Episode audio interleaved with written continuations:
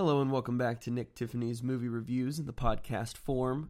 Today we're talking about the long awaited sequel in the Mission Impossible franchise, Dead Reckoning Part 1. Yes, that's right.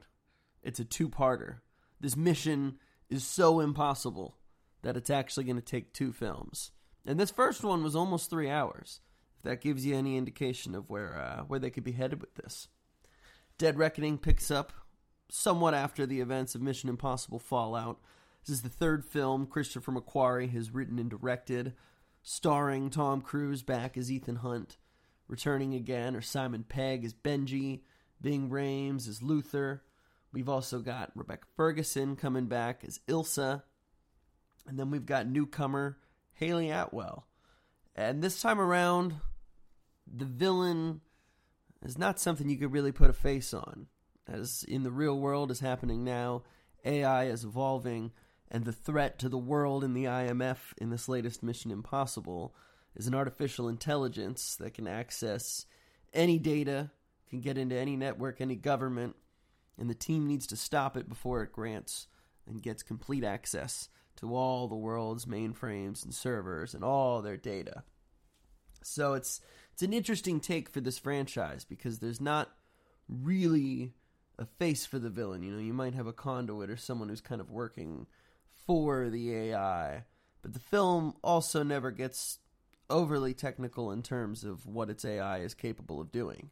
Outside of, you know, descrambling code, sending weird messages, sending you wrong directions, things like that.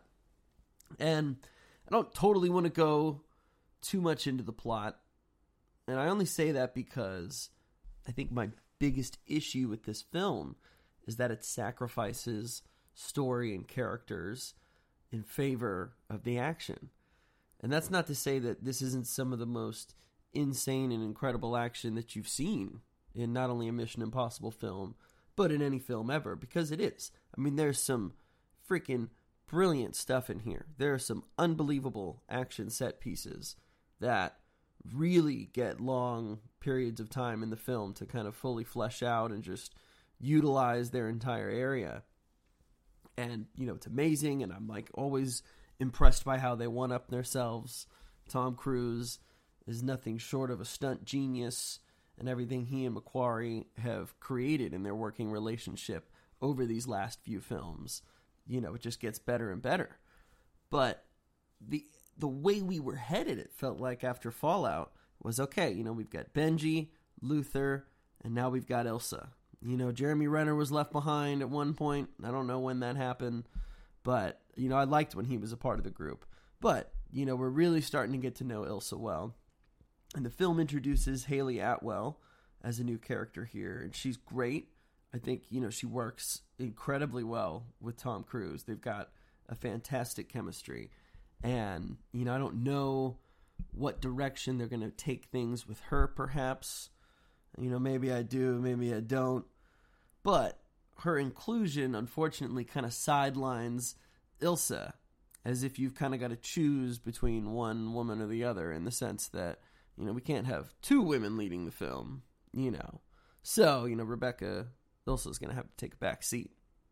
And it's not just Ilsa that kind of takes a back seat as well. You know, Luther and Benji are kind of just like parrots in this movie, it felt like you know, there's a lot of heavy-handed exposition in this movie to kind of get you set up and here's what's happening in the world and here's what's happening in the specific situation. And it happens a lot actually which really kind of surprised me compared to a lot of the last films. But you know the guys will just kind of be like yep we need to finish this mission. And then the other one's like yep we need to finish this mission. It's like okay glad that glad that everybody got it and understood the mission but I don't know. It just felt a little detached for me in terms of my emotional involvement. You know, shifting gears, I was on the edge of my seat for almost every single stunt that they were doing because it was just ridiculous and absolutely insane how they were able to pull it off. And, you know, on that side of things, you know, this film was a huge success. I mean, it's a, a monumental triumph to everything that these guys can create, the craft of stunt work in general, the ability to tell stories in live action, you know, with as few visual effects as you can. It's just insanely impressive and masterful work that they're doing. But again, you know, I'm, I'm the weirdo who usually is like, yeah, I need more time with movies. I want longer movies for all these reasons. There were a few of those set pieces where I was kind of like, wow, this is like really going on longer than I thought it would. You know, I'm like, I'm invested. I'm like, we're like 10, 15 minutes into this whole action sequence and we're still going. And it's like, damn, okay. And that's kind of those moments where I was like, mm, oh, are you sure we don't want a little plot or character development in there? Or just the old team ragtagging and going back and forth and shooting the shit? But unfortunately, not. Now, granted, to go back again, you've got scenes in this movie that certainly draw to mind comparisons from even recent films. There's a whole sequence that takes place in Rome where Tom Cruise and Hayley Atwell are navigating the streets, descending steps, you know, cutting through side alleys. And if it feels familiar, you know, we just saw a car chase that takes place in Rome in Fast X that came out a month or so ago. But this movie completely destroys the car movie franchise. Like, those guys are supposed to be good at creating realistic looking, incredible car chase sequences. And Mission Impossible just blew them out of the water. I mean, watching it as it was happening, it was like, this is like laughable how bad theirs was in comparison. Because uh, the chase sequence in this movie is incredible. It's amazing. They, you know, continuously manage to one up themselves. And every time, I'm kind of surprised. And, you know, there's another sequence where I'm sure if you've seen the trailers, you see there's some fighting on a train. There was some train fighting in Indiana Jones recently, which was fine, you know, especially when it's like younger DH CGI Harrison Ford, you're like, eh, it's all right. It was mostly fine. But again, fighting on a train in Mission Impossible looks like the most incredible thing ever. And it just blows everything out of the water. And it's just incredible how this franchise has continued to stay up with the times, to compete with some of the greatest franchises and action films of all time, and just do what they're doing, but better and they're doing that a lot.